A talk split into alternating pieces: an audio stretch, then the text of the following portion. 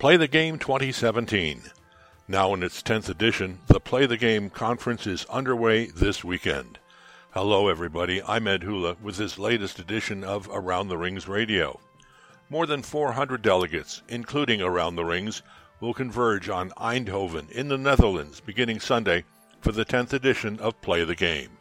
This conference, held every two years, presents discussions and debate on some of the most controversial issues involving sport today. This year's program will be no exception. The Russian doping controversy, corruption in the IOC vote for host cities, and the pernicious problem of sexual abuse against young athletes are all on the agenda. Play the game dealing with these hot issues with some of the world's experts and opinion makers. The conference was started in 1997 by Danish journalist Jens Sejer Andersen he is now the international director of Play the Game, and he joins us today.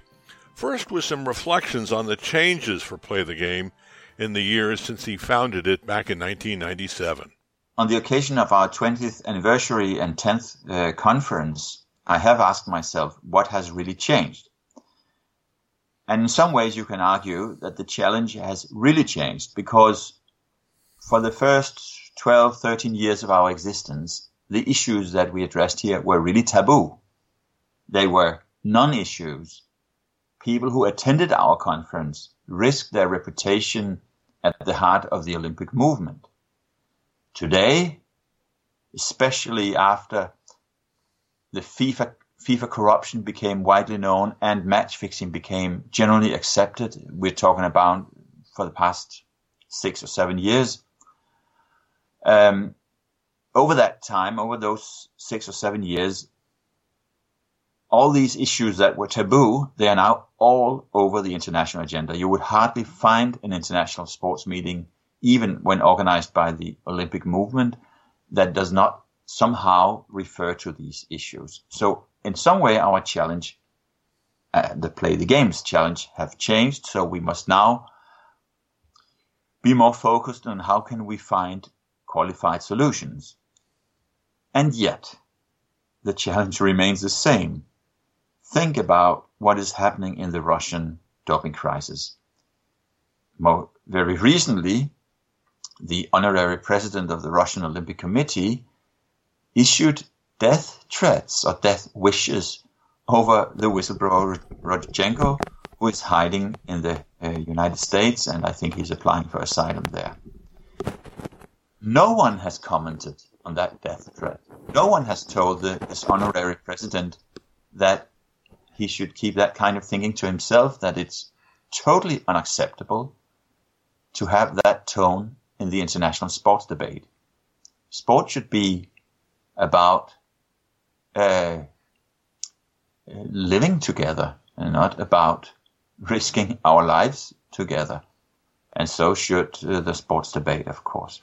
So in you can say we have a, a climate now where some of the issues are at risk of becoming taboo again because it's dangerous or very inconvenient or the debate take place in, in a so politicized environment that you really feel uncomfortable speaking up because you will be taken hostage by one or the other uh, political opponent.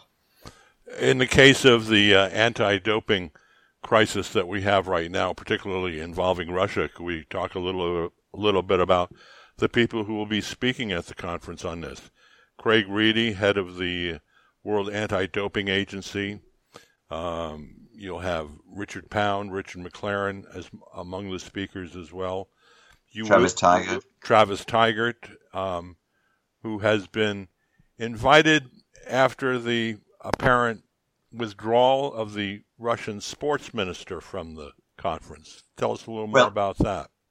Uh, Travis Tygart was actually uh, invited uh, long before because he has been one of the more vocal national, uh, leading one of the more vocal national anti-doping agencies. The, it's interesting that the national anti-doping agencies uh, are organizing themselves in the light of the Russian crisis, and especially when the IOC uh, chose not to take a decision about Russian participation in the Rio Games. So They have become a new group, much to the displeasure and dismay of the IOC, who has openly expressed that, uh, uh, well, in a kind way, asked them to shut up. Um, so Travis was invited uh, way before. It was a very big pleasure for us, like I think around one month ago, that uh, the Russian uh, sports minister announced his present, presence. Then, for reasons we do not know, 10, year, 10 days later, he withdrew his, this, his uh, attendance. Then Rusada said enthusiastically they would come, and then three days later, they also apologized.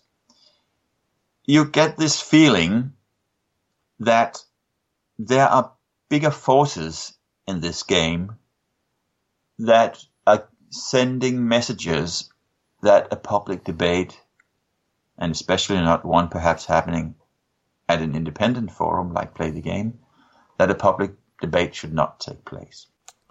Now, some people are happy to come here and talk about some of the controversies involving their particular sport projects, such as the head of the World Cup 2022 in Qatar.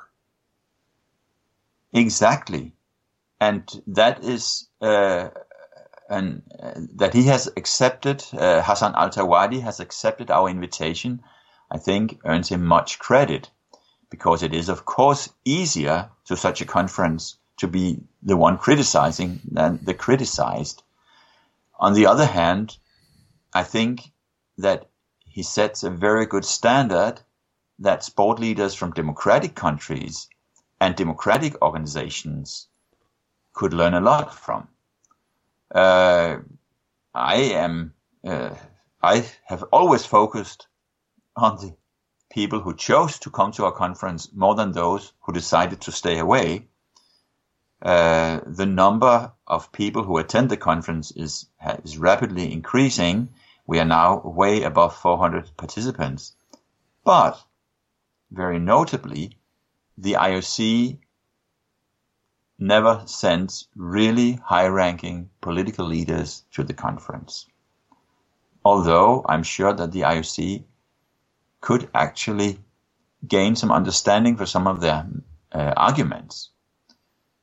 Uh, in the other direction, a, a very interesting um, development is that FIFA actually asked to be invited this time. When you compare with the situation 10 years ago, we would invite FIFA, but they would uh, kindly decline if they would at all answer to our invitations, and instead they would send people who would not wear a FIFA name tag, but who would be, uh, let's say, spying for FIFA they were um, taking notes. They were taking notes. They were taking notes, and they were taking notes on particular people and particular sessions, um, and uh, it usually we knew we could we could figure uh, why they were there, and they were treated as kindly as anybody else. But it was a strange experience that in this very open public conference, that FIFA felt that they could only appear in disguise but okay, this is another example that times uh, have changed. FIFA uh, its uh, uh, its director of sustainability, Federico Addiechi, uh, now, and uh, I would not exclude that one day a political leader FIFA would would also join. But um, this is it shows something about that sport has come some way in accepting that it must be in a dialogue with public, but there is still a lot of progress that is yet to be made. Uh, two two guests, two panelists who I'm looking forward to ha- hearing what they have to say are the prosecutors involved with the corruption case involving the vote buying that took place allegedly around the vote for the Rio 2016 Olympics. You've invited as one of the guests the Brazilian prosecutor in this case, as well as the prosecutor from France who's been pursuing this investigation. Uh, what are you expecting to hear from these guests?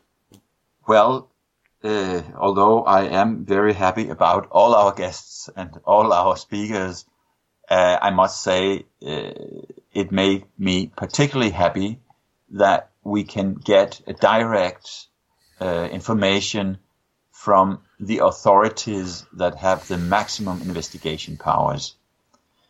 Over the years, it has been our experience that when investigative journalists and whistleblowers spoke out, they were accused of being aggressive, exaggerating, self-seeking, and what have we. But one thing they were never accused of was to underestimating the size of the challenge that they were discussing.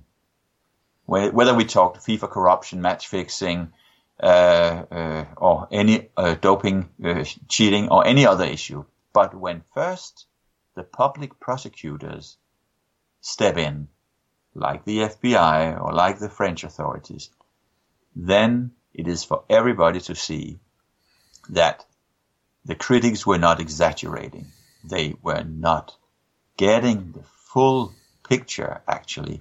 It proved in all these cases to be much, much worse than even the worst critics could imagine.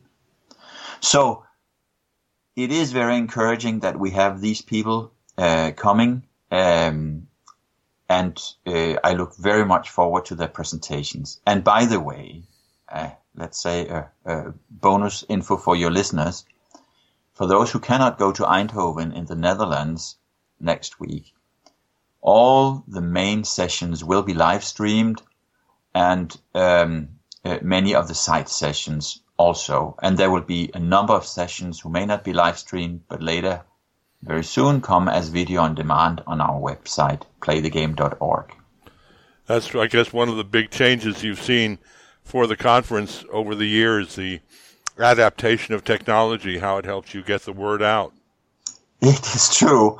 In the first conference, when preparing it, we spent, I don't know how many evening hours trying to get faxes through to uh, African countries on very thin telephone lines.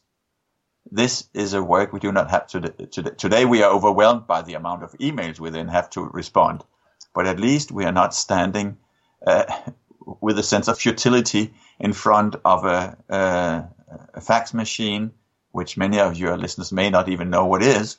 But uh, but that was really hard work. Technology has really changed the pictures at that time, we had the internet was just starting up and we had a Word file with the conference program put on the internet. And there were actually two of our guests who came because they discovered it. But uh, two out of uh, 100 people, well, that was a very little uh, uh portion. Everything was by snail mail and uh, fax.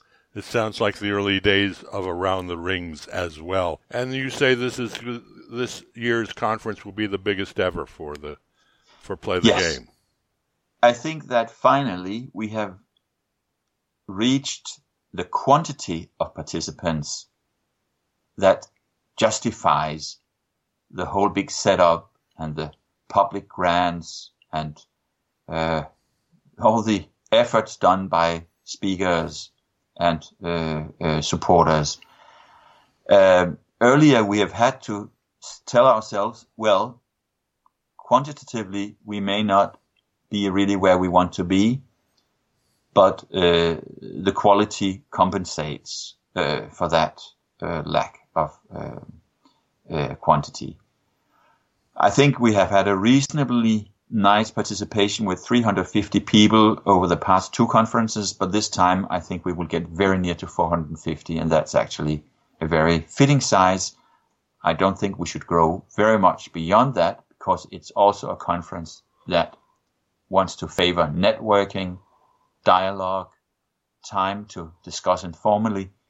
And uh, I'm not sure that uh, um, if we go much beyond the 450 people, that we can keep the informal uh, and lively atmosphere that we are also known for. Well, good luck with everything next week. Uh, uh, Jens Sejer Andersen, who is the international director for Play the Game. Again, good luck with the conference next week. Thanks a lot. Kind of you to to uh, invite us to the program. And Around the Rings will be on hand in Eindhoven for Play the Game. Around the Rings reporter Kevin Nutley will be on the scene filing from the event, and we look forward to his reports. Thanks very much for joining us on today's edition of Around the Rings Radio. I'm Around the Rings editor Ed Hula. Have a great day.